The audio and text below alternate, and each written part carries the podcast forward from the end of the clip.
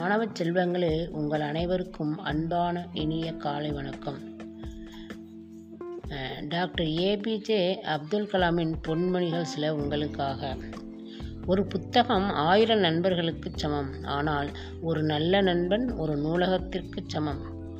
பிறரை தோற்கடிப்பது சுலபம். ஆனால் அவரை வெற்றி கொள்ளச் செல்வது சிரமமான விஷயம்.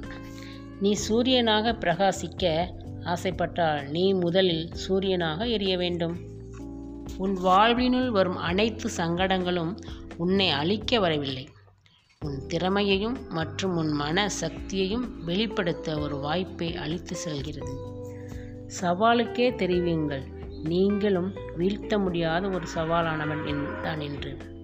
நாட்டின் மிக சிறந்த மற்றும் திறமைமிக்க மூளைகள் பள்ளி அறையின் கடைசி பெஞ்சில் இருக்கத்தான் வாய்ப்பு அதிகம். நீ தூங்கும்போது வருவது கனவல்ல. உன்னை தூங்க விடாமல் செய்யும் கனவே கனவு. நீ அழுது உன் தாய் சிரித்த தினம் உண்டெனில் அது உன் பிறந்த நாளாக மட்டுமே இருக்கும். நன்றி மாணவ செல்வங்களே உங்களுக்கு பிடிச்சிருக்கா?